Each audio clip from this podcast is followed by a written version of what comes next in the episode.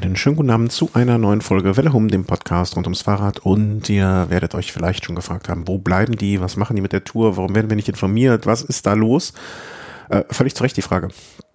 Und ich muss an der Stelle auf jeden Fall den Thomas in Schutz nehmen, weil an ihm liegt es wirklich wahrlich überhaupt nicht, sondern an mir und meinen Urlaubsreisen und danach direkt ins sehr, sehr kalte Wasserarbeit gesprungen und viel zu tun und ich war einfach nicht in der Lage dazu, sagen wir, wie es ist, muss man ja auch mal sagen können.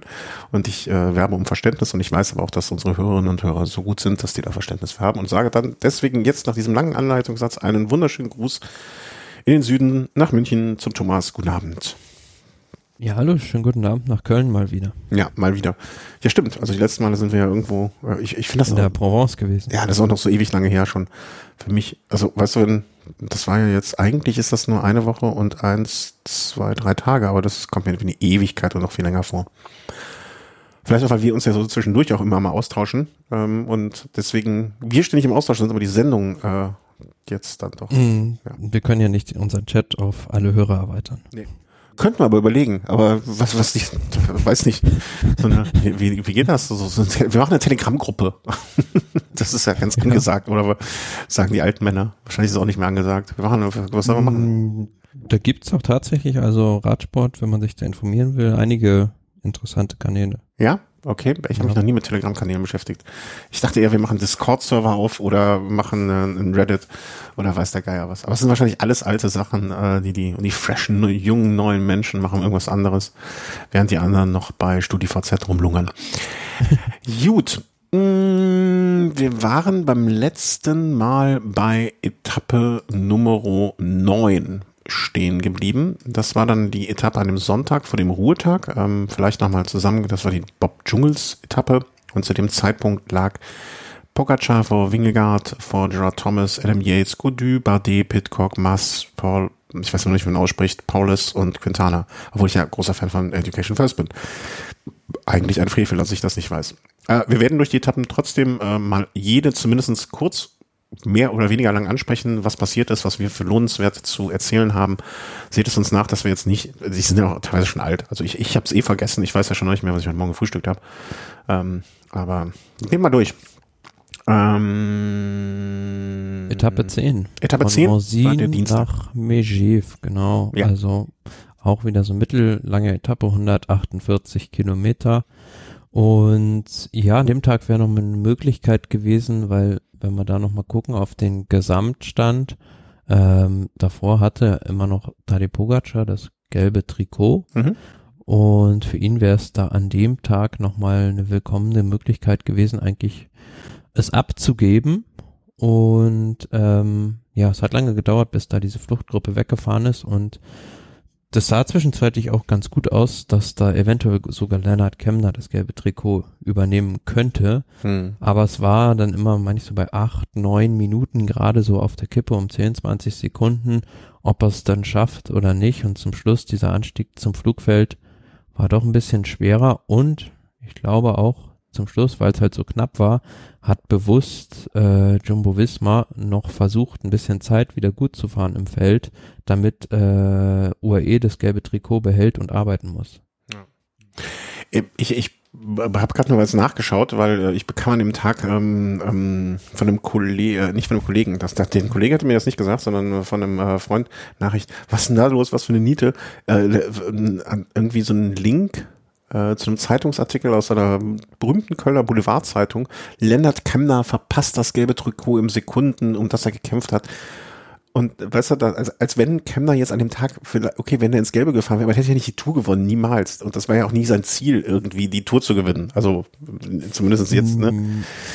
Ja, aber wenn man mal überlegt, also auf der Etappe nach Planche des Belles Filles, Super Planche des Belles Filles, war ja schon sehr dicht dran am Etappensieg, wurde da 75 Meter vom Ziel erst eingeholt und wenn es da UAE meiner Meinung nach schon schlau gemacht hätte, hätte er ja da schon das gelbe Trikot bekommen können oder übernehmen können. Jetzt war es quasi das zweite Mal, wo sie es ihm vereitelt haben und wenn man überlegt, Kämna hätte nach Etappe 7 das gelbe Trikot übernommen, dann hätte er es mindestens mal bis in die Alpen reingetragen. Und es hätte natürlich auch, ja, wenn man so sagt, in Deutschland einen kleinen Radsportboom vielleicht auch wieder ausgelöst.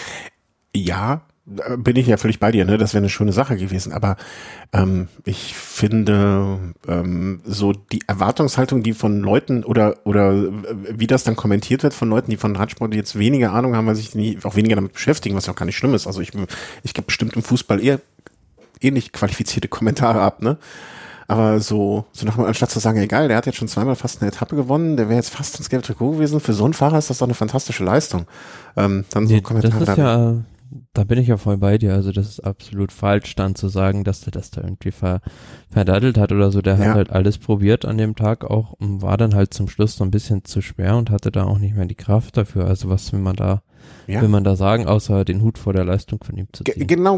Und dass das nicht gewertschätzt wird oder ne, dass das nicht so ankommt bei den Leuten, was das für ein Tag für den war. Also einfach ein fantastischer Tag. War das nicht auch der Tag, wo dieses ARD oder ZDF-Interview war? Oder war das bei dem, das war doch an irgendeinem Tag, wo er dann auch so ein Reporter völlig zu Recht so ein bisschen abgekanzelt hat, den noch nicht mal den Mundschutz richtig tragen konnte. Ja, ich glaube, das war, wo sie ihm schon gesagt haben, ja, was sagen sie jetzt zum gelben Trikot und genau. Also von denen erwarte ich dann schon ein bisschen mehr, sag ich mal, Knowledge da in Bezug auf. Und vor allen Dingen, ich hätte dem Reporter erstmal gesagt, zieh erstmal den Mundschutz richtig an, bevor du mit mir sprichst. Also sorry. Also wäre das noch nicht mal, naja, egal. Genau, also Gelegenheit verpasst, das Trikot abzugeben. Es hatte sich dann aber hinten zwischen den üblichen Verdächtigen, also den eben schon aufgezählten Podiumsfahrern, auch wirklich so gut wie überhaupt nichts getan. Also Kämna ist natürlich auf den zweiten Platz so hochgerutscht dann, aber ansonsten Luis Leon Sanchez auch noch von Bahrain Merida hochgerutscht, aber ansonsten hatte sich auf den ganzen Plätzen überhaupt nichts getan. Das heißt also, für die Gesamtwertung war diese Etappe, jetzt mal abgesehen vom rasanten Aufstieg von Kämna, irrelevant, behaupte ich jetzt.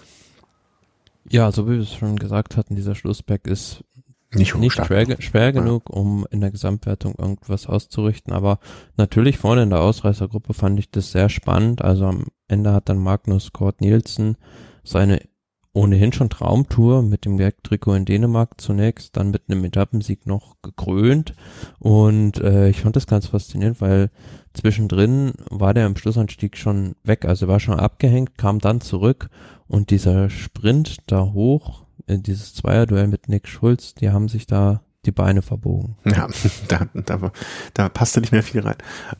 Da haben die Wattmesser mal geglüht. Was sagst du so zum Team Education First so generell bei der Tour?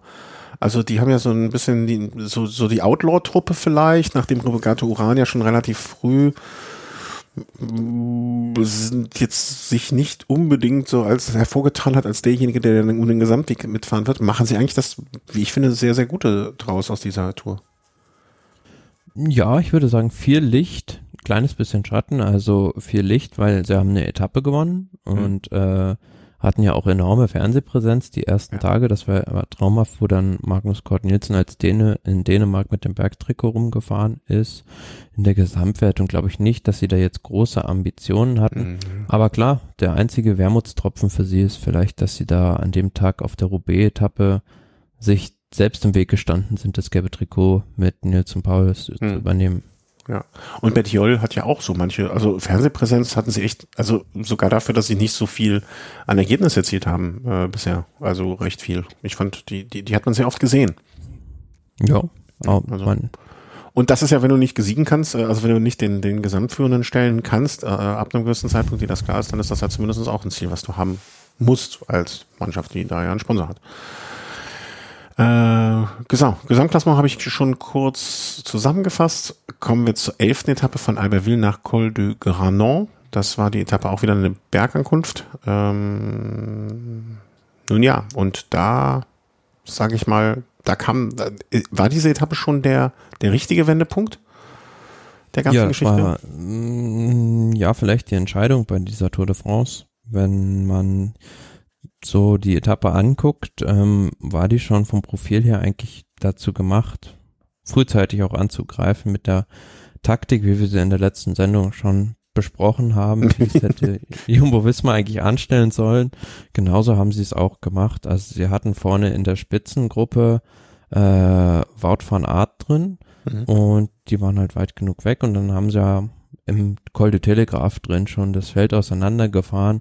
Und dann war eigentlich nur noch Pogacar, Vingegaard, Geraint Thomas und Primož Roglič übrig. Und ja, da haben sie wirklich alles auf Pogacar geworfen, was sie hatten. Roglič attackiert, Vingegaard attackiert und Pogacar hat da, ja, 5-6 Mal solche Attacken pariert.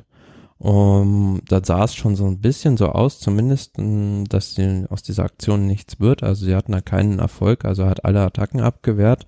Aber für meinen Geschmack hat er dann selbst zu viel gemacht. Also ist er selbst so ein bisschen in die Gegenoffensive im Galibier gegangen.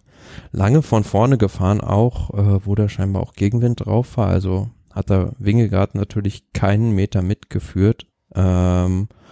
Ja, auch ist clever gemacht von Vingegaard. Also Jumbo ist an dem Tag, finde ich, sehr, sehr clever gefahren.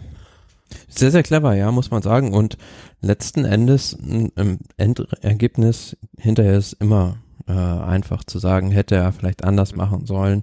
Aber dass er da auch immer auf Primož Roglič reagiert hat, war letzten Endes ja ein Fehler. Also weil der wäre, selbst wenn er weggekommen wäre, der wäre nirgendwo hingefahren an dem Tag. Wenn man sich anguckt, wo er an dem Tag im Ergebnis gewesen ist, also kam da mit 11 Minuten 31 Rückstand ins Ziel. Hätte ich mir erwartet, auch von der Teamleitung von UAE, dass die sowas besser einschätzen können und ihren Fahrer dann einbremsen. Mhm. Also, dass die halt, ja, sagen oder wie soll man sagen, das einschätzen können, dass Primož Roglič einfach nicht die Gefahr ist für Pogacar und ihm auch klar machen, dass er bitte auf den nicht reagieren soll. Das klingt jetzt anders, als es, zumindest beim ersten Hören anders, als es gemeint ist. War das eine persönliche Sache? Auch die zwei sind befreundet, oder kennen sich gut über lange Zeit, dass man ausgerechnet den dann nicht fahren lassen möchte vielleicht, auch so auf persönlicher Ebene untereinander, dass das ihm dann vielleicht im Weg stand. Sagt, nee, komm, den kann ich jetzt nicht weglassen, der wird mir das nächste halbe Jahr beim Training unter die Nase reiben? Das glaube ich nicht. Also, dass da irgendwie nationaler Futterneid irgendwie eine Rolle gespielt hat. Futterneid, ich meine das gar nicht so böse. Weißt du, das wäre wie wenn wir zwei irgendwo am Berg fahren würden. Ich würde dich auch ungern ziehen lassen. Aber nicht, weil ich dich nicht mag, oder also eher so eben deswegen. Aber ja, das darf auch eigentlich nicht sein. Dafür sind sie Profis. Und wie du sagst, das ist ja noch vollkommen richtig. Dann muss das Team einfach sagen, ey, hör auf, mach nicht. Das ist natürlich auch schwierig, wenn du eine Mannschaft hast, die dir überlegen ist und zwei Fahrer oder zwei Karten fürs Gesamtklassement zum Spielen hat, dann als Einzelner darauf zu reagieren, klar. Aber letzten Endes denke ich, es war einfach Übermut von Pogacar, der sich wahrscheinlich am Galibier und am Telegraph super stark gefühlt hat, aber vielleicht auch nicht die Erfahrung hat und ja, fällt vielleicht auch wieder auf die sportliche Leitung zurück, die ihm dann einfach sagen müssen, nimm jetzt mal raus oder da kommt noch so ein richtiger Koloss am Ende, weil man hat dann gesehen, als es dann ja in die Abfahrt ging, wurde dann Wout van Aert eingeholt und der hatte auch sogar noch wieder Primož Roglič zurückgefahren zu Pogacar und Pogacar hat dann ja noch so in die Kamera gewinkt und keine 10 Minuten später, ja, war im Prinzip wurde für ihn abgewunken. War es Stillstand, also da ist einer nach dem anderen an ihm vorbeigefahren und ja, mich hat das so ein bisschen daran erinnert, also das letzte Mal, dass man ein gelbes Trikot so einbrechen sehen hat, war eigentlich 2006 Floyd Landis damals. Ja, stimmt. Hungerast hatten wir, glaube ich, auch bei uns mal kurz thematisiert, ob das eine Möglichkeit wäre. Das sah fast so aus, ja. Ne, weil dann, also jeder, der das mal hatte, ich hatte das einmal in wirklich sehr, sehr schöner Form, nachträglich schöner Form, dass man mal merkt, wie sehr einem da der Stecker gezogen wird. Aber ja, du sagst, das war der entscheidende Tag vielleicht der Tour. Aber erstmal möchte ich noch sagen, eine schöne Etappe. Also so von der Führung her und so weiter. Also fand ich eine Traumetappe, auch der letzte Anstieg nochmal. Dann noch, was wäre erst gewesen, wenn Ineos nochmal richtig, richtig mit Alarm gemacht hätte? Weil die haben sie ja noch relativ zurückgehalten. Ja, aber gut, ich finde, sind schon taktisch schlau gefahren. Geraint Thomas hat das ganz gut gemacht. Der hat am Galibier nicht jede Attacke mitgefahren von denen, sondern ist da immer so sein Tempo gefahren. Habe ich da auch mal so einen ganz schönen Vergleich gehört. Das ist wie so bei so einer Sonntagsausfahrt von so einer Familie. Also die beiden Kinder, Vingegaard und Pogacar, die cruisen da vorne immer irgendwie rum und der Big Daddy holt sie irgendwann wieder ein, also Geraint Thomas in dem Fall. Dann hast du das eigentlich mitgekriegt mit der Weste von Geraint Thomas, die da irgendwie die ganze Zeit durch die Gegend wandert? Er ist nur so ganz am Rande mitbekommen. Ja, das ist auch schon wieder so eine eigentlich lustige Aktion, muss man ja schon sagen. Ja, auf jeden Fall. Ich muss mal kurz hier mich räuspern. Ja, das mit dem Vergleich mit den Kindern in den Big Daddy stimmt voll. Aber am Ende, naja, warten wir das weiter. Pidcock, den wir eigentlich vorgesehen hatten, glaube ich, für den Tag, wenn ich mich recht entsinne, der hat sich weiter hinten aufgehalten. War vielleicht aber auch taktisch ganz klug, ne, dass der ein bisschen vielleicht hat sich nicht gut gefühlt, keinen guten Tag gehabt, hat ein bisschen Rückstand einkassiert. Ich will nicht sagen bewusst Rückstand einkassiert, aber er hat vielleicht auch da ein paar Körner mehr gespart als andere. Und das für den richtigen Tag. Und in der Gesamtwertung hat sich damit auch, das muss man auch sagen, Quintana und Bardet großartige Tage beide, insbesondere Quintana, also dass der wieder nach vorne kam, wir hatten ihn ja schon in den letzten Sendungen gelobt, beziehungsweise gesagt, nicht, dass da noch was kommt. Also da war auch der Erste, der dann da im Schlussanstieg angegriffen hat und hat es dann einfach so seinen Stiefel durchgezogen und der Tag natürlich mit der großen Höhe kam ihm absolut entgegen. Bardet auch in guter Form und die zwei sind dann auch im Gesamtklassement ordentlich nach oben gestiegen, nämlich Quintana auf den 5. Rang, Geraint Thomas 4, Pogacar von 3, Bardet hoch auf die 2 und Vingegaard hat sich das gelbe Trikot übergestülpt, der an dem Tag ja mit 1 Minute, 59 Sekunden auf Quintana, sagtest du bereits, und wie viel war das? 11 Minuten, habe ich so im Kopf, irgendwie. 1,10 vor Bardet dann. Genau, 2,51. Ich hatte den Abstand zu Roglič im Kopf. 2,51 zu Pogacar. Also nahezu 3 Minuten sich rausgeholt hat und führte dann also in der Gesamtwertung 2,16 auf Bardet und 2,22 auf Pogacar. Ja, das war vielleicht, die Tour läuft ja noch, das klingt jetzt fast, als würde eine Nachbesprechung haben, wir haben noch ein paar Tage, aber das war zumindest ein Tag, der die Wende der Tour bedeutete und das war der Tag auch vor dem großen Alpe d'Huez Tag. Alpe d'Huez, war das der Tag, wo du im Zug saßt? Erinnere ich mich dann? Nee.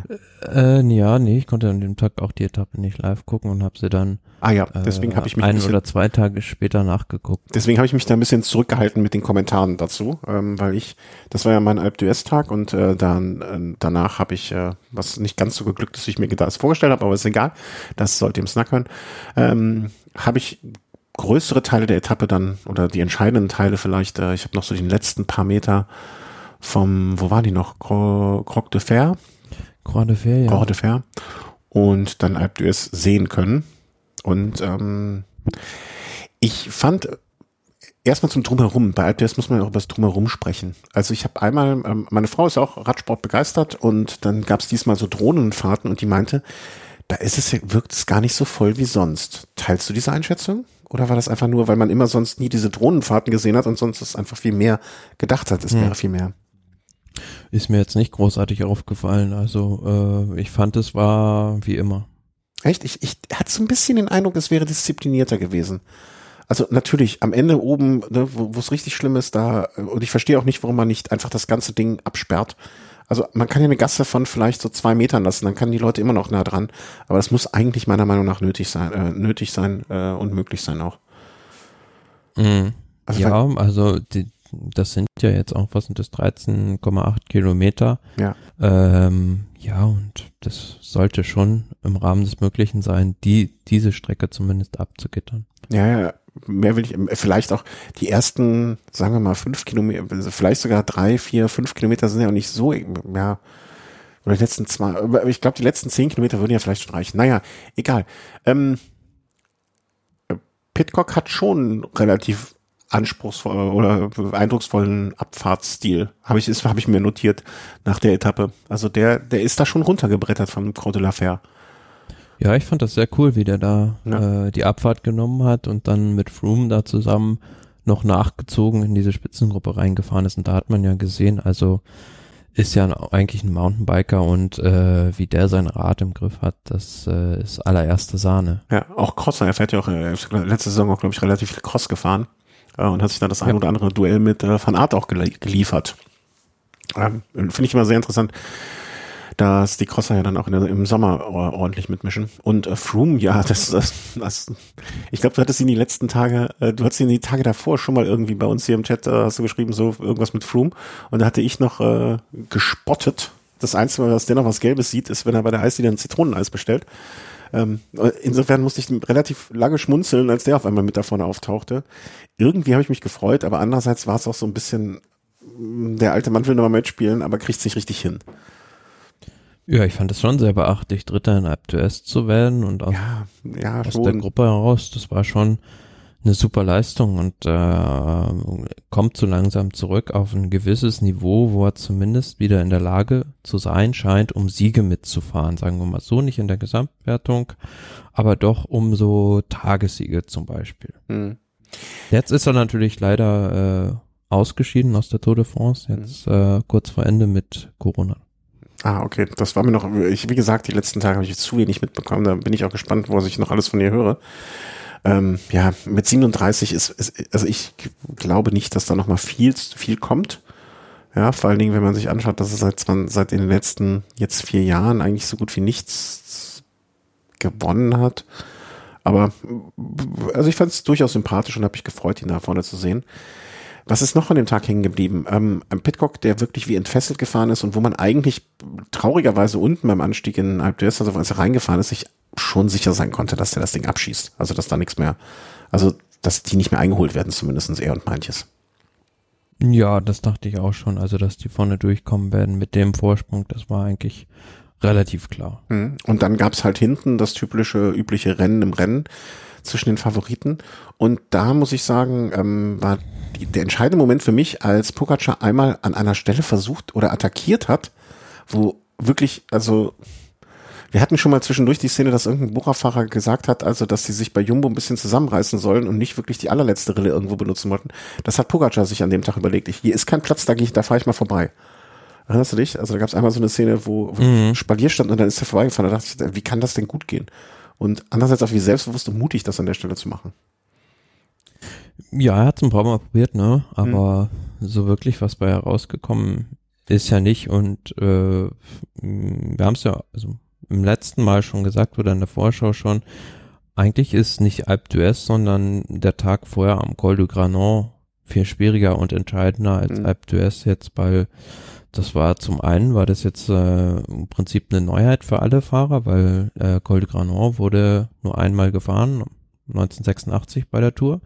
Und Alpe d'Huez, klar, da weiß man, was man dran hat und die riesigen Abstände gibt's da traditionell nicht. Aber es muss halt trotzdem gefahren werden oder es wird regelmäßig gefahren, einfach der Show wegen. Also Alpe d'Huez ist ja mehr, wie soll man sagen, wo war das? Gibt's nicht beim Eiskunstlaufen oder so hinterher, wenn alles stattfindet, so nochmal so ein Ride, so. Nee, Eiskunstlaufen. Ich begebe mich gerade auf sehr dünnem Eis in dem Zusammenhang. Weißt du, wo die hinter sich nochmal präsentieren? Nachdem eine Ehrenrunde meinst du? Ja, sowas wie eine Ehrenrunde oder hier Tour de Honneur oder so. Schaulaufen. Ja, Schaulaufen, glaube ich, heißt das sogar. Nee, weiß ich nicht. Ich hoffe, irgendeine Hörerin oder ein Hörer weiß es. Alpe d'Huez, ich wüsste nicht, wann das letzte Mal, außer vielleicht beim Zeitfahren, Alpe d'Huez wirklich den entscheidenden Moment gesetzt hat. Aber es gehört halt irgendwie mit dazu. Und ich finde das schön, meine Tochter hat davor gesessen, hat sich das angeguckt und hat mir so, wow. Weil das ist halt schon was Einmaliges, auch wenn es nichts Entscheidendes ist. Ja, aber Pidcock hat mich gefreut, dass der gewonnen hat. Wir hatten ihn ja eh schon für eine Etappe irgendwie vorgesehen gehabt. Und Bardet hat an dem Tag leider ein bisschen Federn gelassen. Also so wie er am Tag davor sich nach oben katapultiert hat, ist er wieder zurückgefallen. Quintana auch, aber ansonsten hat sich davon auch nicht viel getan. Nee, also die beiden, wie du auch schon angesprochen hast, Quintana und Bardet, hatten an dem Tag nicht ihre beste Leistungsfähigkeit abrufen können. Nächster Tag, das war dann ich bin mit so Wochentagen immer so schlecht, der 15. Sonntag müsste das gewesen sein. Sonntag? Der Freitag. Kann es sein? Freitag dann. Freitag, genau. Letzte Woche Freitag. Das war dann die Etappe von nach Saint-Étienne, das kann ich aussprechen. Von Bourdoison, genau. Da warst du auch unterwegs. Hatten wir, soweit ich mich erinnern kann, auch schon so ein bisschen als Ausreißeretappe angesehen mit diesem komischen Anstieg in der Mitte, der relativ schwer war. Viele Anstiege, die einen alleine nicht kaputt machen, aber in der Summe schon einiges an Höhenmetern bedeuten. naja, ja doch, 2000 sollte den richtigen Profi nicht aus der Reserve locken. Und ja, diese Ausreißergruppe hat es dann auch geschafft. Ne? Also die hat sich ein bisschen resultiert über die Fahrt raus. Und dann am Ende hat Mats Pettersen vom Team Trek-Segafredo Fredo es gemacht. Kann man auch nichts anderes sagen, als dass da der wirklich stärkste Fahrer auch gewonnen hat. Ja. Also ja, das war absolut verdient. Und auch selbst mit Stefan Küng, der eigentlich sehr starker Fahrer ist, kam da dann nicht mehr hinterher. Ja.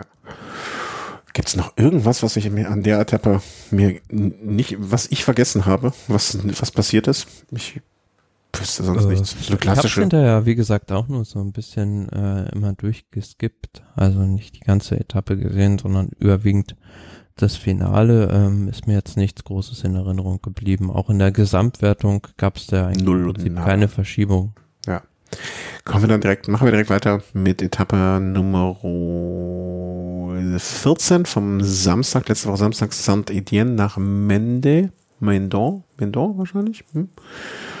Und das hat mich dann schon, ich habe eine neue Seite eines Fahrers vielleicht so ein bisschen entdeckt, dass mir vorher nicht so klar war, dass der auch über so längere Anstiege so gut sein kann. Und der wirklich auf sein Rad eingeprügelt hat auch. Also da hätte ich gerne mal die Wattwerte, oder vielleicht kann man die auch so sehen bei Strava, aber die Wattwerte gesehen, weil Michael Matthews hat wirklich, wirklich, wirklich am Horn gezogen an dem Tag. Ja, also Michael Matthews ist ja auch ein Fahrer, der bekannt dafür ist, dass er auch bei so Frühjahrsklassikern, Ardennen-Klassikern wie Amstel Gold Race, Flash Ballon, da war meine Meinung, denke ich, auch schon in den Top 10 irgendwie. Mhm. Also der kann halt so kurze Anstiege wie diese Rampe da zum Schluss nach Mûr, diese 2-3 Kilometer mit 10% rund, das kann der halt sehr gut. Und aber ich dachte, Entschuldigung, wenn ich da an der Stelle unterbreche, ich dachte aber eigentlich, dass der Berg zu lang für ihn wäre. Also ich dachte mir so die ganze Zeit, hoffentlich reicht das. Ich habe ihn nicht so... Ja. Er hat es ja sehr schlau gemacht, also hat sich mit einer kleinen Gruppe abgesetzt, ich glaube 3 oder 4 Fahrer aus einer anderen Spitzengruppe noch, die ursprüngliche Spitzengruppe, und ist dann mal einen kleinen Vorsprung auf den Rest der Ausreißer reingefahren, unten in den Anstieg. Dann kam ja Bettiol von hinten und der hat ihn dann auch überholt, und dann dachte man schon, als Matthews da so 10, 15 Meter vielleicht noch Rückstand hatte, das war's jetzt. Absolut. Aber da hätte ich keinen Pfifferling mehr auf ihn gegeben. Er hat sich's einfach gut eingeteilt, kam dann zurück und hat ja hinterher auch gesagt, er wusste, dass Bettiol ja erstmal diese Lücke schließen muss und dafür voll in den roten Bereich gehen muss, und da hat er halt drauf gelauert, wenn er halt an ihm vorbeifährt, dass er ihn so ein bisschen in Sicherheit wiegt, und dann kurz vor der Kuppe hat er dann ja zurückgeschlagen. Abgezockt. Also wirklich im besten Sinne oder im positivsten Sinne abgezockt. Hab mich irgendwie, ich weiß nicht warum, ich kann das gar nicht genau beschreiben, woran das begründet liegt, aber irgendwie ein Fahrer, den ich durchaus aufgrund seines Fahrstils und so weiter Sympathien entgegenbringe. Und ich habe es ihm sehr gegönnt, ja. Also zumal er mir an dem Tag auch meine Tour gerettet hat. Wetttechnisch? Ja, okay. Das war ich will gar nicht mehr wissen. Also ist jetzt doch im Plus alles wieder, ja? Ich schick dir mal einen Screenshot davon. Also ja, das war schon wirklich eine gute Geschichte. Wenn du schon sagst, das war eine gute Geschichte, dann ich habe eine Nachricht bekommen, ja, wenn ihr gleich hier so Live-Action-Reaction, ich werde natürlich keine Zahlen nennen, aber das war aber eine gute Geschichte. Da hat aber jemand dem Michael Matthews ordentlich die Daumen gedrückt. Aber mein lieber Herr Gesangsverein. Ja, es war halt so ein Fahrer, den hatte man vorher gar nicht so auf der Rechnung vielleicht für so eine Etappe, aber er hat einmal mehr bewiesen, wie vielseitig er es auch ist, und hat halt gesehen in den Sprints, selbst in diesen schwereren Etappen hat er gegen Wout van Aert auch 1-2 Mal den kürzeren gezogen und musste sich halt was anderes einfallen lassen, und so, ja, optimal. Also ich sag mal so, wenn irgendjemand mal sagt, boah, Thomas, du hast echt keine Ahnung vom Radsport, dann kannst du ihm einfach den Screenshot davon schicken und dann sagst du so, hier steht gewonnen. Ja, also hat uns sehr gefreut. Michael Matthews gewinnt diese Etappe. Ich habe mich hier so ein bisschen verklickt. Im Gesamtklassement hat sich an diesem Tag dann unter den ersten sechs zumindest auch überhaupt nichts getan. Luis Meintjes ist dadurch, dass er, glaube ich, auch relativ weit vorne in irgendeiner Gruppe war, ne? Hat er sich da so ein bisschen nach vorne im Gesamtklassement durchgeführt. Ja, war in der Ausreißergruppe mit drin und hat sich dadurch wieder zurück in die Top 10 auch gefahren. Und was man natürlich auch nie vergessen darf zu erwähnen an der Stelle, dass immer noch Simon Geschke zu dem Zeitpunkt im gepunkteten Trikot fuhr. Also der Deutsche im Team für das Team Cofidis unterwegs seiend, hat immer noch das Wertungstrikot auf seinen Schultern und hat, glaube ich, auch, ich weiß gar nicht, also ich habe jetzt solche Zahlen nicht im Kopf, aber gibt es irgendeinen Deutschen, also irgendwo wirst du diese Zahl wahrscheinlich gelesen haben, der schon länger als er das... Nein, er hat jetzt auch schon länger da den deutschen Rekord eingestellt oder übernommen, besser gesagt geknackt, das für die meisten Tage am Stück bei der Tour de France im Bergtrikot. Ja, und da hat er auch jahrelang für gearbeitet und ich finde, das ist irgendwie so eine Anerkennung seiner Arbeit auch.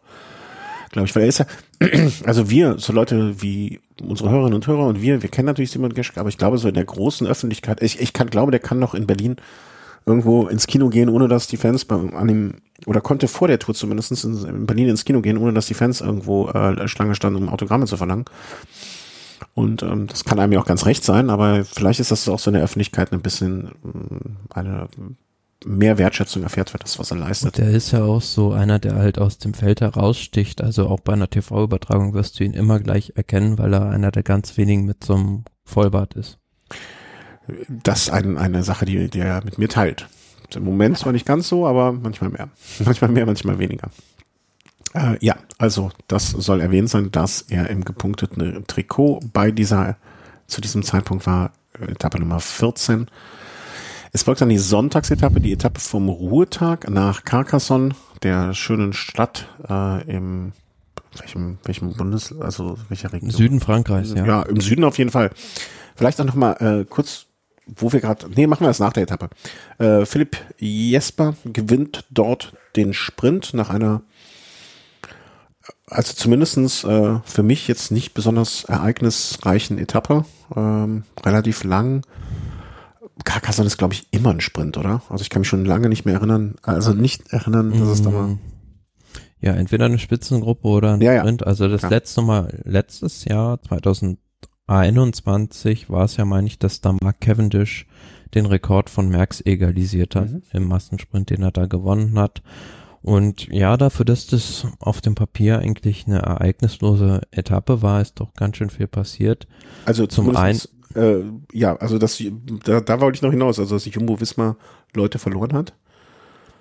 Genau, ja, das ist das eine gewesen und das andere, man hat, finde ich, so gemerkt, auch bei vielen Stürzen, die fand ich schon so komisch, also da kann ich mir vorstellen, dass da die Hitze doch einen gewissen Einfluss auf manche Fahrer gehabt hat, dass die dann einfach, dass deren Konzentration, Aufmerksamkeit, Reaktionsfähigkeit darunter gelitten hat.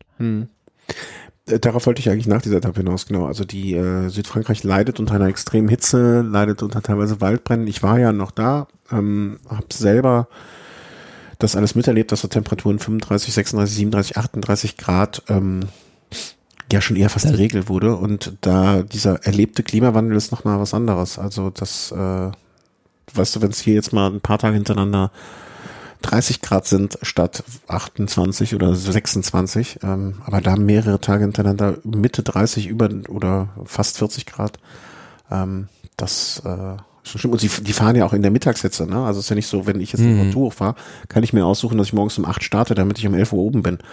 Das ist da ja nicht möglich. Da gab es ja auch schon viele Diskussionen, ob man nicht eventuell die Etappen so verlegt von der Uhrzeit her, dass die halt morgens vielleicht um 7 losfahren und dann um 12 ins Ziel kommen oder so. Aber klar, ist natürlich auch schwierig mit der TV-Übertragung, weil die natürlich auch gerne die meisten Sender das dann in der Primetime oder zu besseren Uhrzeiten, wo mehr Leute vor den Empfangsgeräten sitzen, übertragen wollen natürlich. Ja, und da frage ich mich dann aber, wenn man das habe ich auch am Rande mitbekommen, die eine Idee ist natürlich, es früher zu starten, aber warum nicht auch später starten, ne? Also die der Sonnenuntergang, also wenn ich jetzt hier rausgucke, um diese Zeit könnte man wahrscheinlich noch eine Zielankunft machen. Also warum nicht einfach die Etappen erst um 15 Uhr, 14 Uhr starten? Ja, die Sache ist dann natürlich die mit der Logistik hinterher. Also wie kommen die dann wieder ins andere Hotel, müssen ja vielleicht noch 60 Kilometer Transfer fahren und kommen dann erst um 2 Uhr oder so ins Bett, ist dann natürlich die Frage, was hat man dann lieber, die Hitze oder sowas dann. Aber klar, es gab natürlich auch schon bei manche Okzitanien-Rundfahrt war das in diesem Jahr, da hat man so eine Etappe bei solchen Temperaturen einfach auf 30 Kilometer verkürzt. Also das ist natürlich auch keine Option, weil diese ganzen Start- und Zielorte der Tour de France-Organisation natürlich viel Geld bezahlt haben, dass sie da vorbeikommt und die möchten natürlich irgendwie das gewährleistet haben. Aber ein Punkt noch mit der Hitze, was du angesprochen hast, da gab es ja an dem Tag zuvor bei der Ankunft im Monde auch so einen Zwischenfall, ich weiß nicht, ob du das mitbekommen hast. Schlag? Nee, da ist im Schlussanstieg von der Karawane, also ich weiß nicht, ob es von der Werbekarawane oder nur ein Begleitfahrzeug war, ein Auto komplett ausgebrannt. Ah ja, doch, ja klar. Ja, und das war ja schon Riesenglück, dass das nicht irgendwie einen Waldbrand da ausgelöst hat. Ja. Ja, das also mit dem Waldbrennen, wir haben das ganz am Ende in der Nähe von Avignon, da war so ein Theaterfestival und da hat es auch im Prinzip kurz geregnet und dann Ascheregen und weil um Avignon es gebrannt hat und ja, das ist alles nicht schön. Und da soll sich, also das klingt blöd, ne? Man fährt mit dem Auto nach Südfrankreich und beschimpft den Klimawandel. Also das ist auch irgendwie grotesk in dem Moment. Ja, aber ich glaube, perspektivisch muss man sich da was einfallen lassen, weil das wird ja jetzt eine Situation sein, auf die man sich eigentlich einstellen muss, die sich ja in den nächsten Jahren nicht ändern wird oder nicht zurückdrehen lässt. Nee, also ich glaube, die einzige Möglichkeit oder die wahrscheinlichste Möglichkeit ist einfach, den Termin zu verlegen. Du meinst die Etappenzeiten? Nee, den Termin der Tour de France, also einfach 2-3 Wochen nach vorne, nach hinten, also so eine. Ja, aber ich glaube, das wird ja nicht so viel ausmachen. Also zumal du dann ja auch mal bedenken musst, es ist ja immer noch, ich habe immer das Gefühl, dass die Tour de France sich hauptsächlich nach den französischen Zuschauern richtet und dementsprechend, wann die halt Ferien haben. Und das musst du halt mit einkalkulieren. Ja, dann müssen sie, also irgendeinen Tod müssen sie sterben, so hart das klingt, ne? Aber weil so, also wenn sich das jetzt, ne, wenn das jetzt das wird sich ja nicht wieder ändern und wenn dann, ich weiß nicht, den Fahrern Kühlwesten anzulegen, scheint mir auch nicht irgendwie, das ist ja nur rumdoktern an den Symptomen. Also ich fand eigentlich schon so, dass wie es in diesem Corona-Jahr war, wo der ganze Radsportkalender im Prinzip auf 2-3 Monate geballt war und dann die Tour de France Ende August war, fand ich eigentlich ganz gut. Ja, das meine ich. Natürlich nicht, dass alle Rennen so in, rucki-zucki abgehalten werden müssen in so einem geballten Zeitraum, aber so vom Zeitpunkt her für die Tour de France fand ich das eigentlich ganz gut und auch die Vuelta bekommt ja da jetzt immer mehr Probleme, auch im August ist es da ja noch sehr, sehr heiß. Ja. Ja, also man muss einfach vielleicht die Monate Juni, Juli, August für Rundfahrten fast komplett rausnehmen. Oder man macht da halt so eine, weiß nicht, Skandinavien-Rundfahrt. Ja, oder das habe ich auch gerade gedacht, ne? Macht er derzeit die Norwegen-Rundfahrt oder ich hatte zwischendurch mal mich informiert natürlich über das Ventoux-Wetter und dann war es auch an irgendeinem Tag in diesem Jahr, meine ich, hatte ich gelesen, dass es 32 Grad oben am Ventoux hatte. Also dort, wo der Wind eigentlich bläst und wo es jetzt an dem Tag, wo ich oben war, 15, 16, 17 Grad hatte. Also es war nicht schön, muss man sagen. Also ja, wahrscheinlich, ich sag ja, am ehesten wird es wahrscheinlich auf eine Terminverlegung rauslaufen. So auch meine Hoffnung für die Fahrer. Wo waren wir jetzt? Genau, die Etappe nach Carcassonne. Hatten wir schon erwähnt, wer gewonnen hat? Ich glaube, inhaltlich sind wir noch gar nicht auf die Etappe eingegangen, oder? Nee, also Massensprint gewinnt Jasper Philipsen dann und das war nach vielen Podiumsplatzierungen bei der Tour de France jetzt sein erster Etappensieg auch. Mhm. Ja, und völlig zu Recht, also kann man sich für ihn freuen. Roglič und Kruijswijk sind an dem Tag ausgefallen. Und das war ja dann so ein Punkt, wo man schon gesagt hat, okay, wie wird das jetzt laufen für das Team Jumbo? Was dann ja zu dem Zeitpunkt dann, glaube ich, noch, waren sie noch zu 5 oder zu 1, 2, 3, 4, 5, 6, zu 6 noch. Da begann man dann schon so zu denken, wird das noch was? Ja, die Frage ist also so hinterher gewesen, was ist wirklich mit Primož Roglič oder was war jetzt der Hintergrund davon, dass er aussteigt? Also es hieß ja zuerst, gemeinsam mit dem Team hat man das entschieden, aber wenn du nicht im Teambus bist oder nicht genau weißt, was er jetzt da zu 100%, wo er da irgendwie Schmerzen hat, ist es von außen gesehen eine etwas unsinnige Entscheidung auf den ersten Blick, weil danach kommt ein Ruhetag. Und so sagst du dir natürlich als Außenstehender, gut, warum schleppst du, wenn es die Tage davor noch ging, warum schleppst du ihn jetzt nicht irgendwie noch bis zum Ruhetag durch? Dann soll er gucken, wie er weiter kann und dann kann er immer noch auf der Dienstagsetappe dann aussteigen. Aber ja, man kennt jetzt nicht genau die Hintergründe, wie schwer er verletzt war. Also scheinbar hat er da im Rücken auch ziemlich starke Schmerzen gehabt. Sah natürlich im Fernsehen immer so aus, als würde er da noch ganz in Ordnung, sage ich jetzt mal, auf seinem Fahrrad sitzen, aber konnte wohl kaum laufen und da blickt man natürlich nicht dahinter und von daher ist das schwer zu durchschauen, was da. Ja, aber er ist jetzt nicht bekannt als einer, der, sage ich mal, schnell wehleidig ist oder so etwas. Der ist ja schon oft gefallen. Nein, das gar nicht. Aber es gab natürlich dann hinterher viele Stimmen, die dann ihm da irgendwelche persönlichen Ambitionen unterstellt haben und klar, natürlich für so einen Fahrer ist es schwierig, wenn er immer derjenige ist, der eigentlich dem Peloton dem Willen aufbindet, weil er der stärkste Fahrer ist, dass er sich dann plötzlich dem Willen des Feldes fügen muss.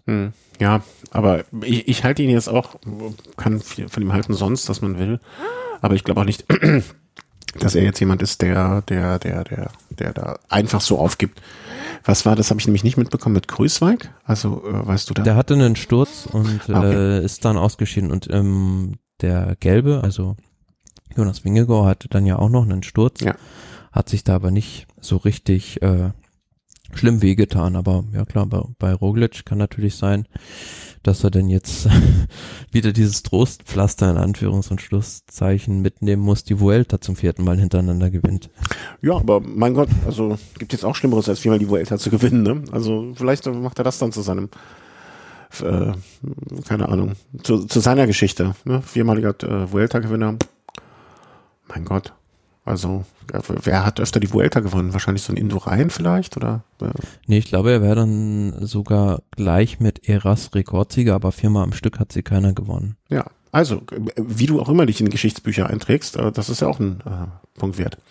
Mit Sicherheit, aber was man noch in Frage stellen muss an dem Tag, ist das Verhalten von Wout van Aert. Zum einen ist er da einer der ersten Angreifer und fährt dann mit Nils Pollitt und noch ein anderer Fahrer war dabei in der Dreierspitzengruppe lange, lässt sich dann zurückfallen und dann, wo eigentlich klar war, dass sie da ja einen Teamkollegen, also Kreuzberg, an dem Tag verloren haben, hält er da noch in diesen Sprint rein. Aber warum nicht? Also vielleicht gut, es ist halt, du hast ja auch in dem Sprint wieder gesehen, also da ging's, das war jetzt kein ganz sauberer Sprint, da ging's mit Haken und Ösen zu und wenn es halt dumm läuft, verletzt er sich in so einem Massensprint und für ihn ist auch die Tour beendet. Ja, okay. Ach, du meinst jetzt so jetzt verstehe ich. Ich habe jetzt nicht 1 und 1 zusammengezählt, sorry, mal wieder. Du meinst, dass er eigentlich unverantwortlich ist, sich selber noch zu gefährden, wo er potenziell als Helfer dann auch noch rausfallen könnte. Ja. Ja, und zumal er das grüne Trikot eigentlich schon sowas von sicher hatte. Ja, okay, jetzt verstehe ich den Punkt. Ach, ich glaube, Wout van Aert hat der trägt sein Selbstbewusstsein so vor sich her und fühlt sich, das klingt jetzt negativ, ist aber gar nicht gemeint, so unantastbar oder so unverwundbar.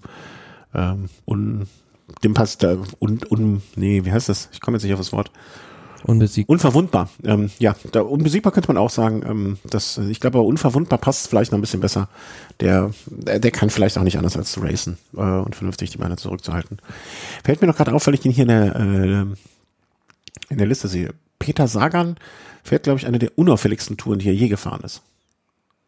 Ja, sind wir vorne mit dabei in den Massensprints, aber nie ganz, ganz vorne. Ja, also noch kein Podiumsplatz bisher überhaupt.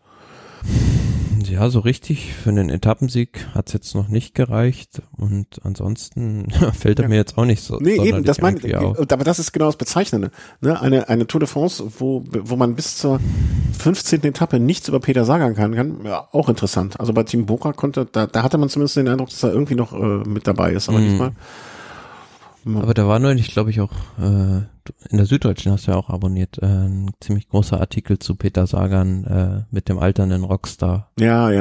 Da habe ich nur die Überschrift gelesen und dann hatte ich keine Zeit mehr. Weil ich hatte mich über die Süddeutsche so aufgeregt, als der eine Artikel da so Apotheke, alles was hergibt. So, danach habe ich aufgehört zu lesen. Da hatte ich dann keine Lust mehr. Aber ansonsten fand ich das sehr interessant, auch diese Erfahrung mal wieder zu machen, nur Print-Berichterstattung wahrzunehmen. Also kann man mal machen. Ruhetag, was Montag war, das war dann wieder mein erster Arbeitstag. Seitdem bin ich quasi abgeschieden von der Welt und weiß jetzt nichts mehr. Das heißt, ich werde von dir jetzt auch informiert. Ich gehe davon aus, dass am Montag wieder getestet wurde und ich habe hier 1, 2, 3, 4, 5 did not start. Wie viel sind da auf einen positiven Test drauf zurückzuführen? Ja, wenn man da mal die Liste durchguckt, also Max Walscheid, Zimmerkollege übrigens von Simon Geschke, hatte einen positiven Test. Ja, da wird man als Geschke doch im Bergtrikot dann direkt den Puls auf 180 haben. Jakob Fugesang hat sich eine Rippe gebrochen, ist deshalb ausgeschieden. Lennard Kämna ist rausgegangen, weil er also kein Corona, aber einen Infekt hatte. Und bei den anderen beiden weiß ich es gar nicht genau, bei Michael Charel und Orient Paris-Pontre. Und an dem Tag ist ja auch Marc Soler, wieder ein Helfer von Tadej Pogacar, ausgeschieden, weil er das Zeitlimit verpasst hat. Mhm. Ja, also auch interessant, oder kann ich mich nicht mehr erinnern, wann das letzte Mal so war, dass den beiden Favoriten oder den Erst- und Zweitplatzierten die Helfer so sehr wegbrechen. Also, dass sie am Ende dann nur noch mit 4, 5 Leuten dastehen. Also, bin gespannt, wie viel noch kommt jetzt in der Woche. Ist so eine Erfahrung, da kann ich mich auch nicht erinnern, dass das mal so extrem war. Ja, und trotzdem mit diesen Rumpftruppen, muss man ja eigentlich schon sagen, dominieren diese beiden Teams immer noch die Tour de France, wo du sagen würdest, eigentlich gut, Ineos, die haben jetzt noch alle Fahrer dabei, aber von denen sieht man irgendwie gar nichts. Was macht denn Ineos so anders? Also Entschuldigung, wenn ich wieder diesen alten Spruch von den Marginal Gains hier erwähne, aber sind das die Marginal Gains, dass sie noch so komplett sind? Oder was, also das kann ja nicht nur Glück sein. Wir haben es ja beim Giro auch schon mal so thematisiert, dass da also so diese alte Sky-Ära-Leitung wieder zurück ist mit Rob Ellingworth. Und ja, sind so ein bisschen wieder auf dem Weg dahin, diese alte Langweiler-Truppe wieder zu werden, die halt einfach ihren Stiefel fahren und nicht so wirklich viel riskieren. Aber klar, was sollen die auch machen? Geraint Thomas hat dann auch irgendwann gesehen, dass er da vorne bei den beiden nicht mitfahren kann und den dritten Platz hat er relativ sicher. Etappensieg wird für ihn auch schwierig, weil ihn lässt man natürlich nicht fahren. Also ja, was soll Ineos da sonst groß machen? Wenn man seinen Twitter-Account verfolgt, ist er vielleicht ein bisschen, hat er so die Big Daddy-Unterhaltungswert schon fast, ne? Also sehr amüsant, ja, muss man sagen. Also der fährt da mit und denkt sich schon, wenn ich schon nicht mehr mache, dann mache ich mir hier wenigstens eine gute Zeit. Ja,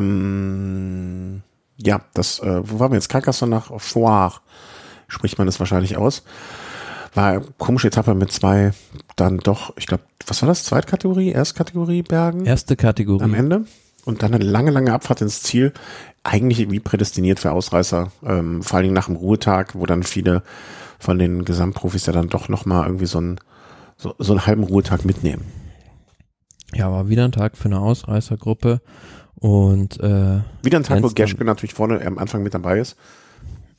Genau, hat er wieder ein paar Punkte gesammelt für die Bergwertung, hatte dann 58 und ja, aber sehr clever gefahren ist das Team Israel Premier Tech an dem Tag, die da eigentlich zwei Leute dabei hatten in der Ausreißergruppe, Hugo Houle, der am Ende die Etappe gewinnt, Michael Woods, wo man vor der letzten Steigung dachte, als da Hugo Houle rausgefahren ist, er bereitet das jetzt eigentlich für Michael Woods vor, weil der doch an so einer recht steilen Wand da viel stärker einzuschätzen war.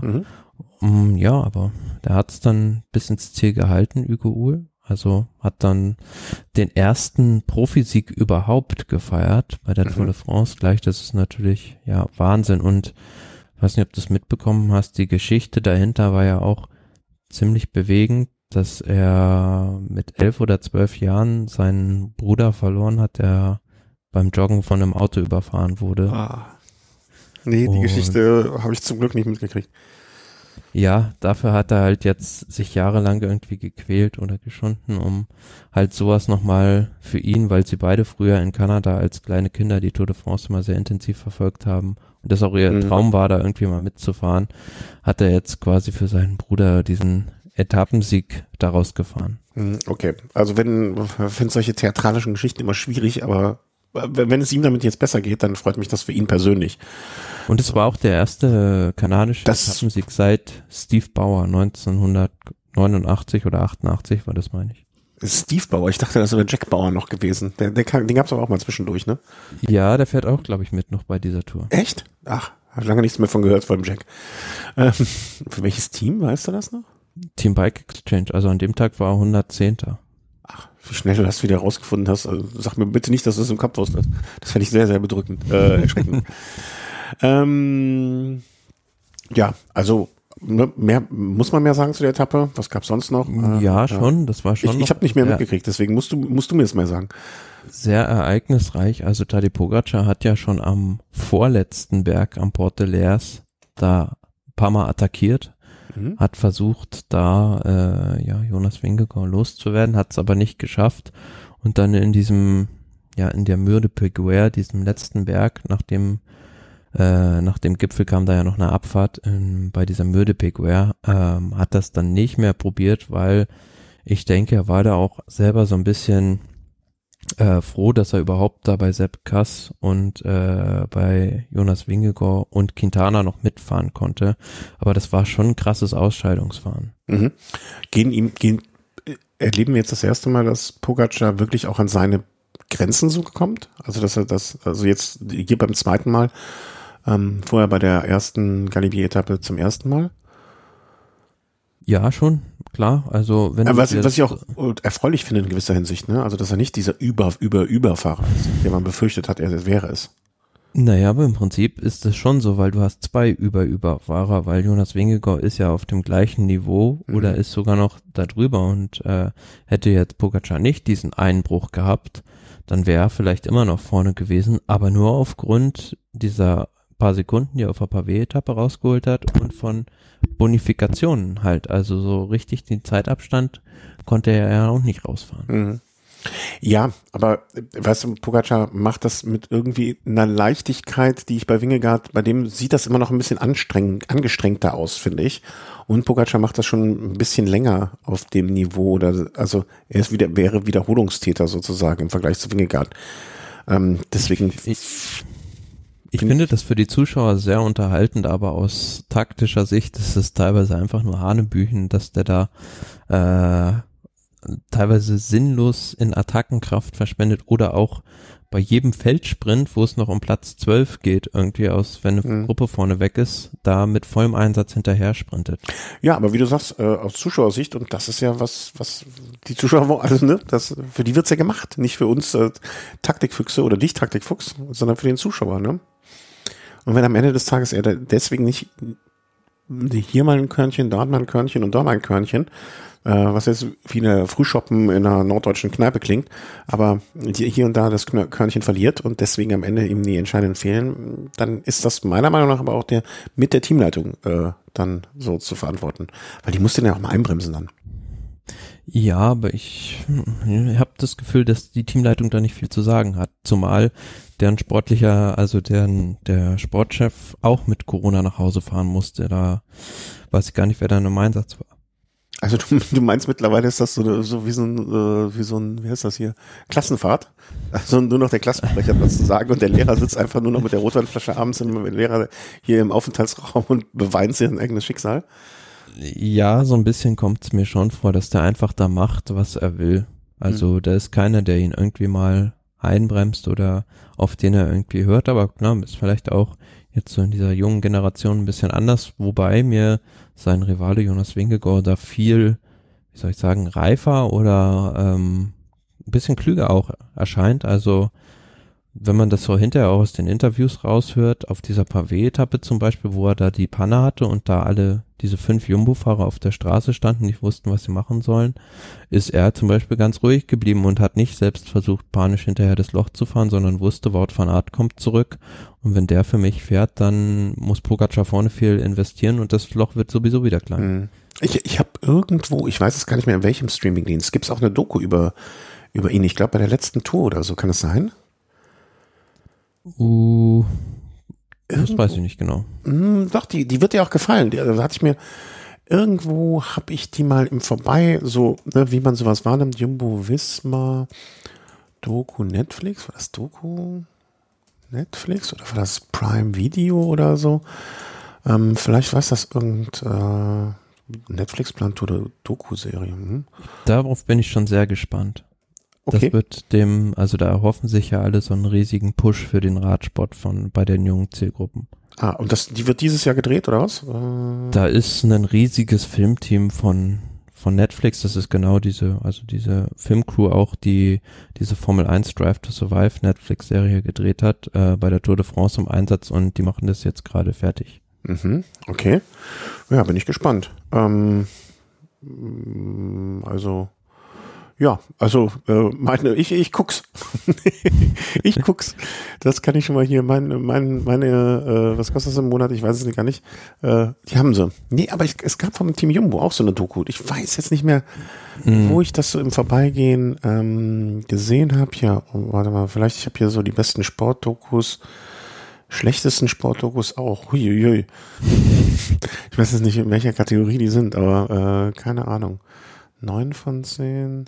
Naja, wurscht. Irgendjemand wird das schon wissen oder mitbekommen haben. Warte mal, Bilder der Galerie. Ich werde es nochmal wiederfinden und werde es dir dann sagen. Aber jetzt sind wir ziemlich abgedriftet. Aber auf die Netflix-Doku. Weißt du, wann die dann kommen wird oder wann sowas veröffentlicht wird? Also es wird ja schon länger dann dauern. Wahrscheinlich irgendwie zum... Da steht meines Wissens nach noch kein Datum fest. Aber ich denke, ja... Dann vielleicht irgendwann im Herbst oder so. Also kann ich mir schon das noch kein Datum ist, habe ich mir schon fast so denken können. Ich dachte nur aufgrund deiner Erfahrung oder deiner. Aber es ist ja generell sehr spannend. Also der Radsport muss sich ja auch so ein bisschen überlegen, wie können wir es schaffen, jüngere Zielgruppen zu erreichen, weil die Zeiten sind ja vorbei. Also diese berühmte Generation Z, also so ein 15- oder 20-Jährigen, der guckt sich ja keine Etappe mehr 5 Stunden lang vom Fernseher an. Also die Aufmerksamkeitsspannen von diesen jungen Leuten sind ja ganz andere, als wir es zum Beispiel gewohnt gewesen sind, als wir groß geworden sind. Und ja, dementsprechend muss man sich halt auch für diese Zielgruppe was einfallen lassen, was kurzweiligere Formate angeht. Sei es irgendwelche Highlight-Zusammenfassungen. Ich habe da selbst auch keine Lösung, wie man da die Leute besser erreichen kann, weil Radsport halt ein sehr langwieriger Sport ist, wo du halt nie genau weißt, wann irgendwas passiert. Aber sowas, klar, wenn du den Weg gehst, da wo die jungen Leute unterwegs sind, wie zum Beispiel halt bei so einem Streamingdienst eher, musst du sie da auch abholen. Ja, das ist ja der eine Teil der Geschichte. Der andere Teil ist, wie bekommst du die Leute dann noch, also wie kommst du zu den Fahrern? Also wie werden die dann zu Fahrern irgendwann mal? Oder lassen ihre Kinder fahren oder. Ne, das ist ja auch nochmal. Also das eine ist ja, wie generierst du Zuschauer, aber wie begeisterst du sonst junge Menschen auch für den Sport? Ja. Das ist ja noch so die nächste Frage dann auch. Der Film, oder es war gar keine Serie, sondern dann wirst du jetzt denken, ach so, das meinst du, Plan B, The Fall and Rise. Hast du davon schon was gehört? Habe ich schon gehört, ja. Kann auch sein, dass ich es schon gesehen habe. Ja, du nimmst halt sehr viel Radsport wahr, sagen wir mal so. Ich habe es auch nur so zum Teil reingeguckt, aber das fand ich sehr, sehr interessant. Ich weiß gar nicht mehr wo, muss ich mal nachschauen. Vielleicht kämen wir mal zur Etappe zurück, bevor wir komplett woanders landen. Ich habe mich jetzt so verklickt, das war Etappe Nummer 16 dann. 16, ne? Ja. 16 war das. Genau. Wo dann am Ende natürlich im Gesamtklassement auf den ersten Plätzen sich wieder nichts getan hat. Adam Yates, der leider Gottes meinem Wunsch, irgendwie nochmal so aus der Kiste zu kommen, bis dato nicht nachgekommen war, ist einen Platz zurückgefallen auf Platz 6. Bardet hat sich auch so langsam nach hinten verabschiedet, hatten wir gar nicht erwähnt. Und ja, ansonsten Vingegaard, Pogacar, Geraint Thomas, wie du eben schon sagtest, dass irgendwie will sich dieses Podium langsam aber sicher manifestieren. 17. Etappe war dann von Saint-Jourdain nach Peyragudes. Peyragudes. Da sind wir doch jetzt so langsam auch im Périgord, wo ich im Urlaub war, glaube ich, wenn ich das so richtig sehe. Ja, in den Pyrenäen. Ah, ja, also, ja, gut. Ja, stimmt, klar. Sorry, also, danach geht es übrigens die dritte Etappe gewesen bei dieser Tour, die auf einem Flugfeld endete. Ach. Nachdem Megève war und dann Monde und dann jetzt auch nochmal Peyragudes, klar, da hast du natürlich ganz andere Möglichkeiten als so ein riesen mobiler Zirkus, sage ich mal, wie die Tour de France das ist, da eine Zielanlage aufzubauen. Und da kann ich ja dann auch sagen, dass ich ja auch Erfahrung mit Fluganlagen habe. Mein Galibier Graveler hat ja auch immer auf Flugplätzen übernachtet. Insofern hatte ich da noch was mit den Tour de France-Fahrern gemeint. Hast du vielleicht schon was für die deutsche Tour ausgekundschaftet? Ja, ganz bestimmt. Nachts, wenn ich da im Dunkeln ankam, da konnte ich noch ganz viel kundschaften. Sehr kurze Etappe, auch 130 Kilometer nur, also knapp 130 Kilometer. Und ja, es sollte eine Bergankunft werden. Ich hätte jetzt vom Papier her gesagt, okay, 3.500 oder 3.300 Höhenmeter, das ist nicht so extrem viel für eine Bergankunft oder für eine Bergetappe. Aber das sind ja dann trotzdem irgendwie auf 1, 2, 3, 4 Hügel verteilt.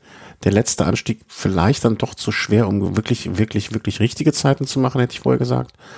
Aber es war dann doch ein bisschen entscheidender oder die Sieger hatten doch mehr Möglichkeiten, Zeit für sich rauszufahren. Ja, zumal alle Berge der Etappe auf die letzten 80 Kilometer von 130 geballt waren noch. Mhm. Also das war sehr, sehr, ging eigentlich nur noch rauf und runter im Finale. Ja doch, das war auch eine absolut spektakuläre Etappe. Man hat's, wir haben es ja gesagt, an dem Tag davor war ja schon Marc Soler ausgeschieden, ein weiterer Helfer von Tadej Pogacar, und zu der Etappe war das Team dann nochmal dezimiert, weil Rafael Majka nicht starten konnte. Dem ist bei der Etappe davor in dem letzten Berg beim Tempomachen die Kette gerissen, mhm, und hat sich da eine Muskelverletzung dabei beim ins Leere treten. Ja, kann ich mir gut vorstellen, dass das eine sehr unschöne, unangenehme Angelegenheit ist. Zumal, wenn du dann noch unter Vollbelastung am Berg dir da irgendwie die Kette reißt. Ja, also jedenfalls war denn das Team UAE Emirates im Prinzip, ich weiß gar nicht genau, wie viele Fahrer sie da noch hatten, aber es waren Pogacar und Mark Hirschi auf jeden Fall noch im Rennen, McNulty noch im Rennen und Mikkel Bjerg, also genau. 4 Leute waren sie noch, also 3 Helfer noch für Pogacar, wobei Mark Hirschi auch schon seit Anfang der Tour de France sich irgendwie nur noch durchschleppt. Und dementsprechend fand ich es dann umso beeindruckender, dass dann Mikkel Bjerg und Brandon McNulty trotzdem das ganze Feld an die Wand genagelt haben. Mhm. Ja, die haben jetzt auch alle Einzelzimmer, ne? Die können sich mal irgendwo ausschlafen. Zimmer konnte nicht mehr storniert werden. Hier, Ankleidezimmer, Schlafzimmer. Ja, wir hatten ja schon mal in den ersten 2 Tagen gesagt, dass man fast den Eindruck hat, dass Pogacar einen Alleinunterhalter macht, ne? Und ich frage mich dann, wie schlimm ist es wirklich für ihn ohne die anderen? Ohne das Team meinst du? Mhm. Ja, letzten Endes hätte man sich auch auf den Schlussanstieg beschränken können, aber sie haben es ja halt schon vorher probiert und man muss ja immer sagen, so Sepp Kass auf der anderen Seite bei Jumbo Visma macht da ja auch einen herausragenden Job, der jetzt im Prinzip da in der 3. Woche zu Hochform aufläuft und Jonas Vingegaard da enorm hilft. Mhm. Ja, die sind noch zu 6 Jumbo bei dieser Etappe. Na, und es war dann, du musst mir beschreiben, wie es war, weil ich, wie gesagt, leider Gottes an der Stelle zu wenig Informationen für die letzte Woche noch mitnehmen konnte. Hoffe, das ändert sich noch im Laufe aber ich befürchte fast nicht.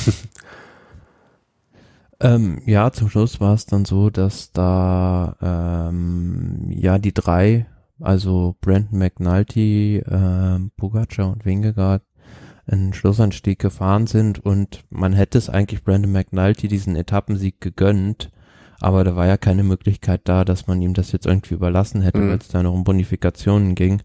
Und ja, in diesem, also die letzten 200 Meter waren, glaube ich, mit 14% oder so, also enorm steil. Und da sind ja Vingegaard und Pogacar dann gesprintet und ja, Pogacar hatte dann das bessere Ende für sich. Mhm. Wobei man auch sagen muss, also wenn man sich das Zielfoto anguckt, also einerseits die Jubelgeste kann ich natürlich verstehen, im Hinblick darauf, dass er eine Etappe gewonnen hat, aber andererseits so richtig glücklich wäre ich an seiner Stelle jetzt auch nicht. Die 4 Sekunden Zeitbonifikation, die er rausgeholt hat, in der letzten Woche, Mitte der letzten Woche der Tour, mit dem wirklichen Willen noch die Tour zu gewinnen, wäre ich jetzt nicht so glücklich über den Sieg bei der Etappe. Das ist so ein zweischneidiges Schwert irgendwie. Es war so ein Teilerfolg. Also will da nicht zu martialisch sein, zumal so ein Vergleich jetzt vielleicht auch nicht so passt, aber er hat eine Schlacht, aber nicht den Krieg gewonnen an dem Tag. Ja, aber er hat jetzt auch keine Wirkungstreffer gelandet, ne? Wenn man irgendwie in so kriegerischen oder bösen Bildern bleiben möchte. Mhm, ja. Oder Wirkungstreffer hinterlassen oder Was mir an dem Tag halt so hängen geblieben ist und wo ich so ein bisschen drauf eingehen will, ist halt diese Leistung vom Team UAE Emirates. Mhm. Also zum einen von Brent McNulty hat mich jetzt nicht so überrascht, aber trotzdem war das schon, dass der auf einmal so ein Level besser ist als im Rest der Tour. Und bezeichnend war dann ja auch ein Kommentar hinterher von Geraint Thomas zur Leistung von Mikkel Bjerg und McNulty. Fair play to them and whatever they had for breakfast. Also ja, der war da selbst erstaunt, dass da, also die haben ja im Prinzip da die Favoriten vom Hinterrad einfach weggefahren. Das war so faszinierend oder fast schon beängstigend, dass da so einfach 2 Helfer alle Favoriten wegfahren. Und ich finde, diese Äußerung von Geraint Thomas ist aber auch wirklich schon so, dass so viel zu sagen, ohne einen Vorwurf zu bekommen, dass man der anderen Krähe das Auge aushackt, ist schon krass. Also er sagt ja alles, ohne was zu sagen. Ja, schon. Und wenn du halt guckst, was da an dem Tag auch für Abstände waren, ist halt, ja, also kommen halt die ersten beiden zusammen an, dann McNulty 32 Sekunden Rückstand, aber dann 2:07 Geraint Thomas und dann der 10. Nairo Quintana eine Minute nochmal weiter dahinter. Also das war schon... Und er ist ja kein Fallobst, Quintana, ne? Gerade an so Bergtagen. Nee, das sind die besten Bergfahrer der Welt im Prinzip, die da am Start sind. Aber man muss sagen, die beiden, Pogacar und Vingegaard, die spielen nochmal in der eigenen Liga. Hm. Und was machen wir damit daraus jetzt? Also sind wieder Verdächtigungen, vor allen Dingen für die gegenüber der Helfer. Du hast schon oft das Team angesprochen, was da für Leute im Hintergrund sind. Machen wir uns jetzt Sorgen oder sagen wir, das ist schon erstaunlich und weiter geht's? Es ist sehr erstaunlich. Also wenn man sich also so anguckt, was da von Leistungen gebracht werden. Also man kann es ja natürlich nicht endgültig bewerten oder diese Vergleiche auch von den Fahrzeiten an den Anstiegen immer schwierig natürlich, aber ja, so diese Tendenz, ich denke mir halt immer, die technische Entwicklung, alles was rundherum ist, das hat sich natürlich im Vergleich, wenn man die Bergzeiten mit denen von früher vergleicht, spielt das da enorm rein und sorgt natürlich dafür, dass die Leute heute schneller sind. Das ist völlig klar. Aber wenn man guckt beispielsweise, dass ein Geraint Thomas oder auch andere Leute in Romain Bardet auf dem Niveau fahren, das sie 2018, 2019 hatten oder sogar noch besser und damit überhaupt nicht in der Lage sind, irgendwie vorne mitzuhalten, dann, ja, denke ich mir halt schon immer so, das ist schon, dem würde ich jetzt nicht blind zujubeln, sondern immer ein bisschen genauer noch hinschauen. Wenn man auch guckt, die nächste Etappe dann, war ja ein sehr guter Vergleichsberg heute, wenn wir schon zur nächsten Etappe gehen wollen. Darf ich noch ein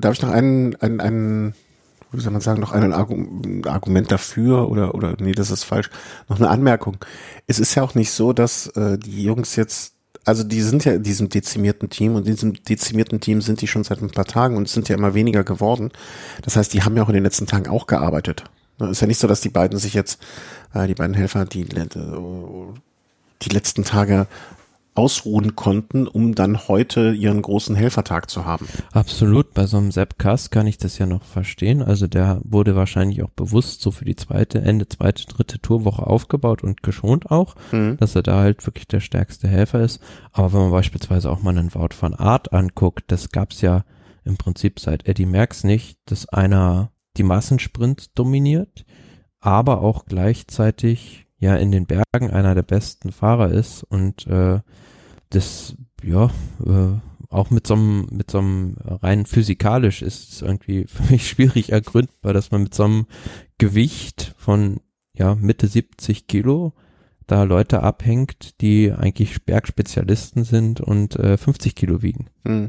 Ja, aber der ist Crosser, der kann alles.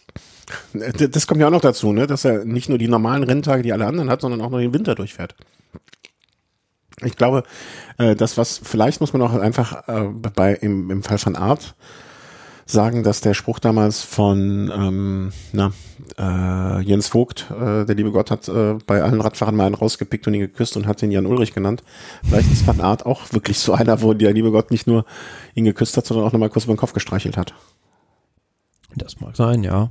Also anders kann ich mir das auch nicht erklären, weil wenn ich mir jetzt so einen anschicke, so einen Brand McNulty, das ist halt für mich dann immer so der Punkt, wo ich sage, okay, das ist jetzt aber auch irgendwie so eine, also er ist schon mal Zweiter geworden bei einer Giro-Etappe, das ist jetzt irgendwie so ein, ich will nicht sagen einmaliges Ereignis, aber das ist jetzt schon etwas sehr, sehr Exponiertes, während bei einem Van Aert, der ja die ganze Zeit solche Sachen macht.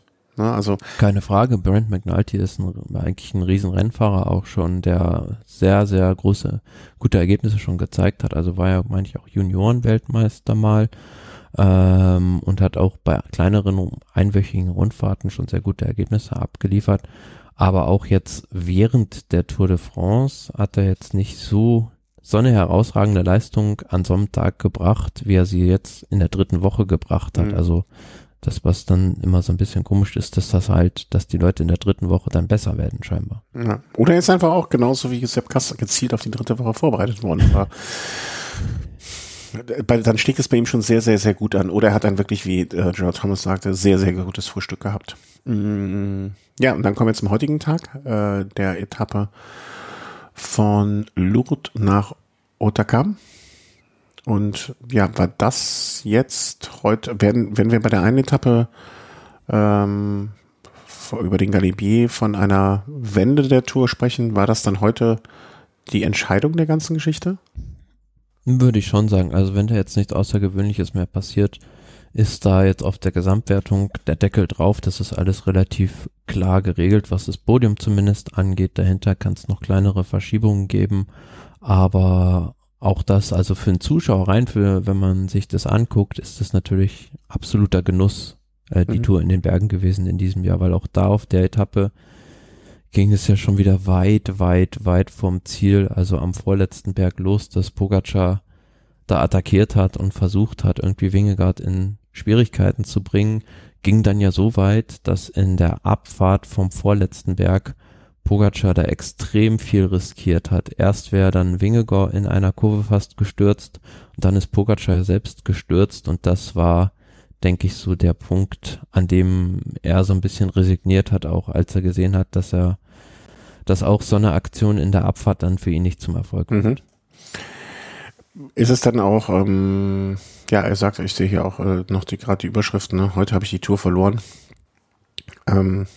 Ist das jetzt auch so das Akzeptieren des Ganzen? Also glaubst du, wir werden jetzt einfach die nächsten Tage nichts mehr erleben oder wird das nochmal eine Nacht drüber schlafen und dann die Frage ist, was soll er noch machen? Also er hat 3 Minuten 26 Rückstand und es kommen noch 2 Flachetappen und ein Zeitfahren. Also er kann ein sehr, sehr gutes Zeitfahren hinlegen. Ja, aber so, das klar, er hat schon mal bei der Tour de France das gelbe Trikot noch oder mirakulös da die Gesamtwertung noch gedreht in einem Zeitfahren, aber es war ein Bergzeitfahren zur Planche des Belles Filles.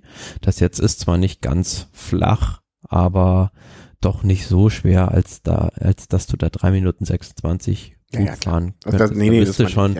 Müsste schon Vingegaard so ein Zeitfahren haben wie damals Michael Rasmussen, wenn du dich noch dran erinnerst. Ja, ich dachte eher an das Zeitfahren von Bjarne Ries. Oder das, ja. Ich glaube, das ist ja Zufall, dass das alles denen war. Ja, alles alle denen. Oh, nein, was haben wir gerade heraufbeschworen? Oh Gott. Denen, Zeitfahren und denen, hei, was blüht uns da noch?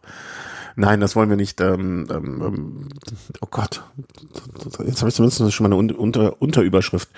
Das dänische Zeitfahrfiasko, Zeitfahrdrama. Ja, also hätten wir denn damit ein Problem, wenn es jetzt so bleibt? Also Pogacar, weißes Trikot, Vingegaard, gelbes Trikot. Geschke hat dann heute, glaube ich, auch das gepunktete Trikot leider abgeben müssen. Ja, es war schon ziemlich, also tat mir sehr leid, muss ich ganz ehrlich sagen, weil er hat am Anfang, auch seine Mannschaft haben alles versucht, um ihn da irgendwie in die Spitzengruppe zu platzieren.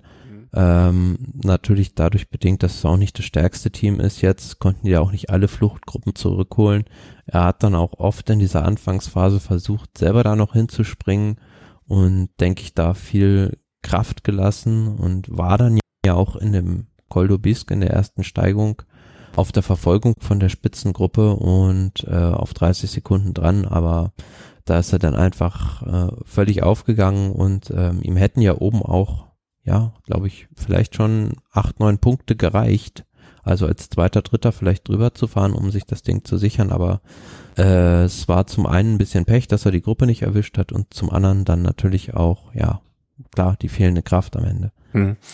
Es gibt, ich habe jetzt mal schnell durchgeskippt, noch 3 Wertungen der 4. Kategorie. Die letzte ist bei dieser Tour de Honneur. Da wird Vingegaard wahrscheinlich nichts mehr angreifen oder wird, also ich kann charakterlich es mir nicht vorstellen, dass er Vingegaard einfach an dem 4. Kategorie-Berg an dem Tag Geschke hinterher jagen wird, um sich das gepunktete Trikot zu holen. Mag ich mich vorstellen. Ja, aber es ist ja schon rein rechnerisch gar nicht mehr möglich. Das war meine Frage. Also 8 Punkte kann er nicht mehr in diesen 3 Bergen aufholen. An der 4. Kategorie gibt's ja immer nur einen Punkt. Ah, das war genau die Frage, auf die ich hinaus wollte. Mir war das nicht bekannt, wie viele Punkte es da gibt. Ja, und Simon Geschke hat's ja richtig, also man kann allen nur empfehlen, dann nochmal das Interview von ihm im Ziel nachzuhören. War sehr, sehr niedergeschlagen und hat auch richtig gesagt, dass es ja im Prinzip für ihn jetzt wie eine Strafe ist, dass er dieses Trikot jetzt noch stellvertretend tragen muss. Ja, das stimmt wohl, ja. Ich würde auch die Punkte so rausschneiden. Man trägt ein weißes Trikot, das ist ja auch nur, kann er auch nicht tragen, das ist ja auch stellvertretend, das ist ja auch jemand anders. Ja, das stimmt wohl, aber ich würde, ja, nee, da kann man auch gar nichts sagen, was man da machen würde. Ich glaube, in so Situationen kann man nicht reinnehmen. Ja, Vingegaard hat also dann am Ende, ich glaube gar nicht, das ist, so weit waren wir noch gar nicht, ne? Das haben wir gar nicht, am Schlussanstieg nochmal 1 Minute rausgefahren auf Pogacar. Das war ja schon Wahnsinn, was da Jumbo gemacht hat. Also die hatten Benot vorne in der Ausreißergruppe, Wout van Aert, der an dem Tag, also wenn der Pogacar nicht am vorletzten Tag am vorletzten Berg angreift, dann gewinnt zum einen Wout van Aert die Bergankunft in Hautacam und auch noch das Bergtrikot, weil der war ja auch nur knapp dahinter und hätte da gewonnen, hätte das Bergtrikot auch noch übernommen. Und 59... Aber dann, ja doch, das hätte, ja, ach du Schande. Das war so Wahnsinn, wie der einfach der beste Sprinter der Tour, da einen Top-Bergfahrer, Pinot, dann später war es dann auch noch Martinez, einfach kaputt fährt und da mit dem besten Klassementfahrer dann rumfährt. Das war für mich so, ja, ich weiß nicht, was ich dazu sagen soll. Ja. Kommen dann bei dir Zweifel hoch auf dieser Leistung? Oder ist das einfach? Schon in gewisser Weise, also man sich jetzt mal die Aufwärtszeiten, weil Hautacam ist ja sehr guter Vergleichsberg. Mhm. Da spielt der Wind und wie wir schon gesagt haben, Material, Fortschritt der Ernährungsmethoden, Trainingsmethoden immer noch mit rein. Aber wenn man die Zeiten anguckt, hat Vingegaard 36 Minuten 34 für den Anstieg gebraucht. Den Rekord hält Bjarne Ries mit 34,40. Also da ist er deutlich hintergeblieben, 1996. Aber er ist beispielsweise fast 1 Minute schneller gefahren als Piepoli und Cobo 2008 und auch fast 1 Minute schneller gewesen als Nibali 2014, der die Tour, meine ich, mit 8 Minuten Vorsprung gewonnen hat. Mhm. Also das war schon eine absolut krasse Leistung, die die man so in den letzten Jahren auch von den beiden generell bei dieser Tour, dieses Leistungsniveau, was man in den letzten Jahren nicht gesehen hat. Und da kann man schon irgendwo von einem Radsport der zwei Geschwindigkeiten sprechen, wenn man auch immer klarstellen muss, dass das natürlich jetzt erstmal so dahingestellt sein sollte mit dem Radsport der zwei Geschwindigkeiten. Also nicht auf irgendwas bezogen sein soll, aber da sind halt einfach zwei vorne, die sind um mindestens ein Level besser als der Rest. Und der Rest, da sprechen wir von Geraint Thomas, der hat die Tour schon mal gewonnen und der ist eigentlich noch besser als damals und kann da keinen Stich machen. Ja, also ich glaube, das ist jetzt so ein Fall, wo ich auch sage, ich möchte es einfach glauben wollen oder ich will es glauben können oder wie man die Formulierung auch am korrektesten macht, weil ich Wout van Aert einfach in seiner ganzen Art und wie gesagt, dass diese Geschichte, dass er im Winter den Cross durchfährt und so, das mag ich alles sehr. Andererseits kann man natürlich auch nicht umhin kommen, irgendwelche Zweifel zu haben oder es kurios zu finden oder andererseits, ich denke mir mal, Wout van Aert ist doch keine Eintagsfliege, ne? Also der macht das ja jetzt schon lang genug und hat auch schon genug, hat seine erste Tour-Etappe vor 3 Jahren gewonnen und drückt allem seinen Stempel schon so seit 2019, 18 ungefähr auf. Absolut ist das ist ein Ausnahmefahrer, also den gibt es wahrscheinlich auch im Peloton nicht nochmal so, aber das, mir fällt es immer, wie gesagt, schwer, wenn einer rein physikalisch gesehen diese Körpermaße hat, wie Wout van Aert, dass der dann so viel besser ist als so mancher Top-Bergfahrer. Ja, kann ich mir nicht so richtig immer ergründen. Aber sagen wir einfach mal, es ist Talent. Hoffen wir, dass es Talent ist. Was ich klasse fand, um mal auf einen schönen Punkt dieser Etappe zu kommen. Also wie gesagt, das hat enorm viel Spaß gemacht, dazu zu schauen und wie die beiden, Pogacar und Vingegaard, sich dann sportlichen, fairen Wettkampf geliefert haben auf allerhöchstem Niveau zwischen sich selbst und dann auch nach dem Sturz von Pogacar, da Vingegaard gewartet hat auf ihn im gelben Trikot, war ja auch nicht selbstverständlich, hätte ja auch weiterfahren können und sich beide dann die Hand gegeben haben, das ist wahrscheinlich das Bild der Tour, also dieser Tour 2022, das man noch in vielen Jahren zeigen wird. Ja, das wäre schön. Also das wäre so ein schönes Bild, da kreiert oder die beiden kreiert haben. Entschuldigung. Und das halt auch, sag ich mal, ich musste mich letztens auch wieder im Zuge dieser Jan-Ulrich-Dokumentation hat mir jemand aus dem Freundeskreis, der vielleicht dem Radsport so ein bisschen nahe steht, ihn gerne schaut, aber auch nicht so die Ahnung hat, ne? Auch nochmal diese Szene, als Jan Ulrich nicht gefahren ist, also quasi, ne, als ja hier der mit dem Jutebeutel die Nummer, ne? Wo dann quasi wieder so durch die Blume gesagt wird, naja, er hätte doch fahren sollen einfach, ne? Nein, man fährt nicht und Vingegaard ist auch nicht gefahren. Das macht man einfach nicht. Aber ich glaube, für Außenstehende ist das schwer zu verstehen, dass es diese nicht geschriebenen Regeln gibt und auch dran gehalten wird und dass es so eine Ehrengeschichte ist irgendwo. Es ist immer, ich finde, also diese Situation werde ich dann auch nochmal dem Kumpel einfach nochmal sagen, hier, da wurde es genau so gemacht und das macht man einfach nicht.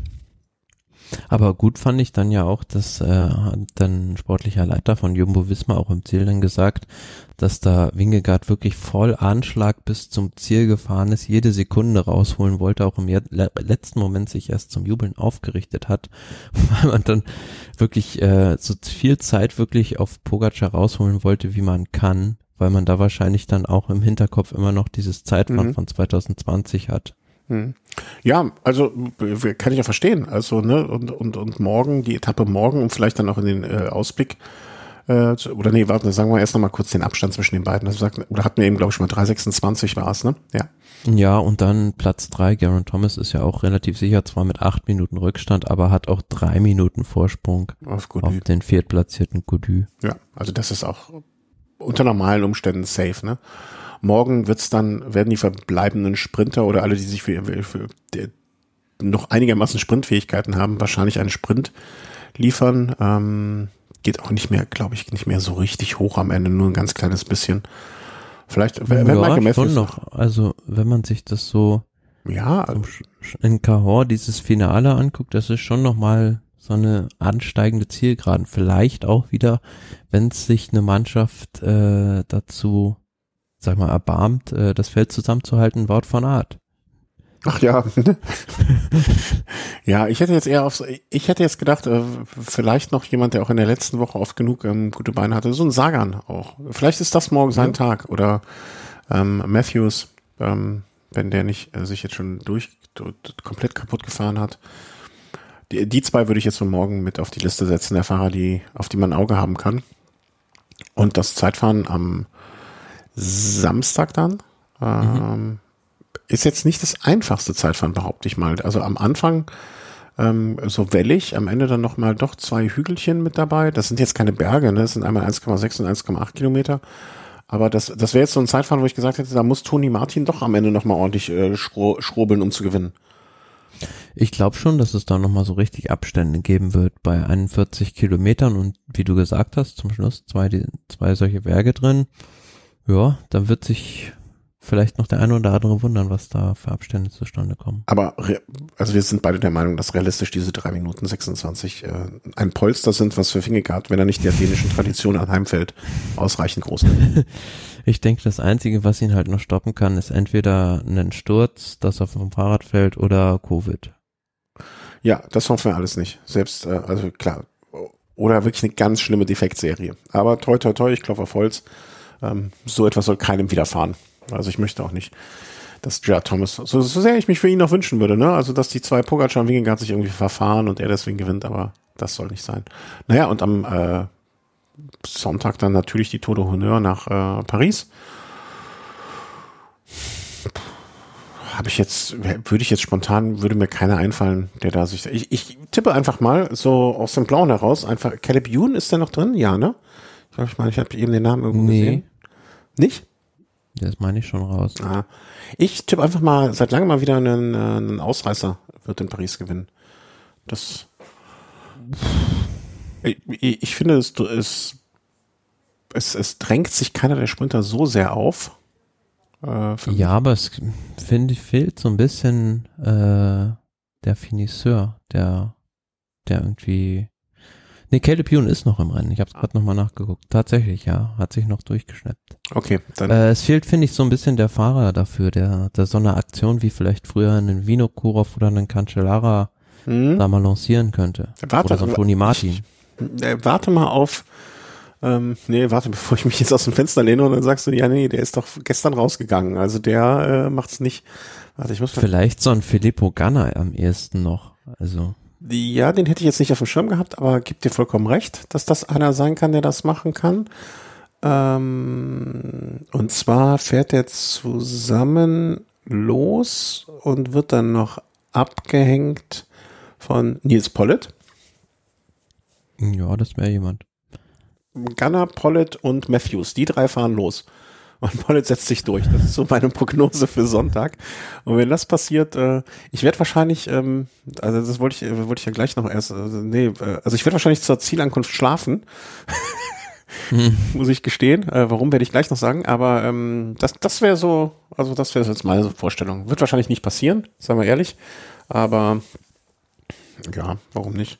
Vlasov übrigens sehe ich gerade, wo ich das Team Pura sehe. Auf Platz 9 hat sich irgendwie so gefangen auf einem gewissen Niveau, ohne dann nochmal so richtig hochzukommen, ne? Also der hat sich so knapp unter zweistelligen Bereich dann eingependelt. Ja, man muss ja sagen, also er ist ja eigentlich auch ein passabler Zeitfahrer, für ihn ist sogar Platz 5 noch drin. Hm. Hätte man zwischendurch auch nicht gedacht, den hatte ich zwischendurch schon mal deutlich mehr abgeschrieben. Er war ja auch schon eigentlich weg vom Fenster, genauso wie Luis Meintjes, aber die haben sich beide über Fluchten wieder da vorne reingefahren, haben sie sehr, sehr clever angestellt. Hm. Wer sagst du gewinnt am Sonntag? Ja, meinen Favoriten habe ich jetzt nicht. Ich denke, da ist vielleicht so ein Jasper Philipsen oder Fabio Jakobsen, der sich da übrigens, gestern war das, glaube ich, auf der Etappe da um 5 Sekunden oder 20 Sekunden noch vom Zeitlimit reingerettet hat. Die werden heiß sein auf die Etappe und was ich mir nur wünschen würde, schönes Wetter. Dass man das dass man das vielleicht so ein bisschen so wie 2012 hat, wo dann Wiggins auf den Champs-Élysées für Cavendish den Sprint angezogen hat, dass dann Vingegaard im gelben Trikot, dem grünen Trikot den Sprint anfährt. Ja, aber ganz ehrlich, also da hat er nicht die Kraft für. Van Aert wird ihm wegfahren. Wenn er muss der Van Aert aber ordentlich Tempo rausnehmen vorher, damit das gelingt. Glaubst du das? Mhm. Und dann vielleicht der Weiße noch mit sprintet, weil Pogacar ist ja auch sehr, sehr schnell im Sprint. Ja, aber das, also dann muss ich schon sagen, dann kommen wir in die Bereiche, wo ich sage, das ist dann abgesprochen. Und sowas wird im Radsport, wird es ja niemals geben. Oder Simon Geschke, der muss ja da noch das Bergtrikot stellvertretend tragen, gewinnt als Ausreißer auf. Der zieht sich das kurz vor der Ziellinie aus und schmeißt es in den Dreck. So Wut. Nee, das würde der aus Respekt vor dem Trikot nicht machen, aber Verständnis hätte man fast dafür. Ja. Gut, wir haben euch auf den Stand gebracht, was jetzt die letzten 3 Tage passiert, haben wir vorausgesagt. Bleibt es noch, wer möchte? Es sieht im Moment sehr, sehr, sehr, also eigentlich ein Thema für den Velosnack, aber weil es in so naher Zukunft passiert, es könnte sehr gut sein, es besteht eine sehr, sehr, sehr realistische Chance, dass ich am kommenden Wochenende, sprich Samstag auf Sonntag, beim Rad am Ring 24-Stunden-Rennen vor Ort sein werde. Die genauen Umstände und so weiter werde ich im Snack berichten. Auf jeden Fall habe ich einen Startplatz als Einzelstarter kurzfristig, was ist das richtige Adjektiv, untergejubelt bekommen, kann man das so sagen? Oder wurde verpflichtet, wurde mir nahegelegt, habe ich bekommen, wurde gefragt, irgendwie die Mitte von allem ist es. Und deswegen werde ich an dem Samstag als Einzelstarter voraussichtlich, es besteht noch eine ganz kleine Unabwägbarkeit, aber es kann gut sein, dass ich da am Samstag am Start stehen werde. Wenn ihr also einen Einzelstarter mit einem Bike Components Trikot, denn ich starte natürlich für Bike Components, dort sehen werdet, dann sagt bitte nett Hallo. Ich werde wahrscheinlich, hoffentlich so wenig wie möglich bei unserem Bike Components großen Feldlager sein. Weil wenn ich da wäre, würde ich ja nicht fahren und dann würde ich ja irgendwie auch meinen Job nicht machen, also 10-mal verfehlt, wenn es eine Abi-Klausur wäre. Ich weiß nicht, ob ich auf der Startnummer meinen Namen haben werde, da ich ja den Platz übernehme und ob das noch gedreichselt wird, wahrscheinlich nicht mehr. Das heißt, wenn ihr da jetzt jemanden seht, wo hinten drauf ein anderer Name steht, dann kann es trotzdem sein, dass ich das bin. Ihr werdet mich wahrscheinlich am ehesten daran erkennen, dass ich der Einzige bin, der bei diesem Rennen eine Einfachübersetzung fährt. Und dann noch einen alten, den räudigen Surly-Stahlrahmen. Also wenn ihr ein schwarzes Surly Einfachantrieb auf der Strecke seht und ihr möchtet kurz Hallo sagen, dann seid eingeladen dazu. Auch wenn ich Kopfhörer vielleicht drauf habe, nachts oder so, um mich ein bisschen abzulenken. Sagt einfach Hallo, Stichwort Welle Home, dann weiß ich, dass ihr jetzt aufgrund dieser Aussage hier euch meldet und dann freue ich mich auf jede Aufmunterung und werde mit Sicherheit auch eine kleine Aufmunterung zurückgeben. Und habt jetzt alle noch viel Spaß beim Rest der Tour. Den werden wir hoffentlich auch haben. Und dann hören wir uns nächste Woche, würde ich sagen. Jo, denke ich auch. Ja, gut. Bleibt alle gesund, passt auf euch auf und macht es gut. Tschüss. Tschüss.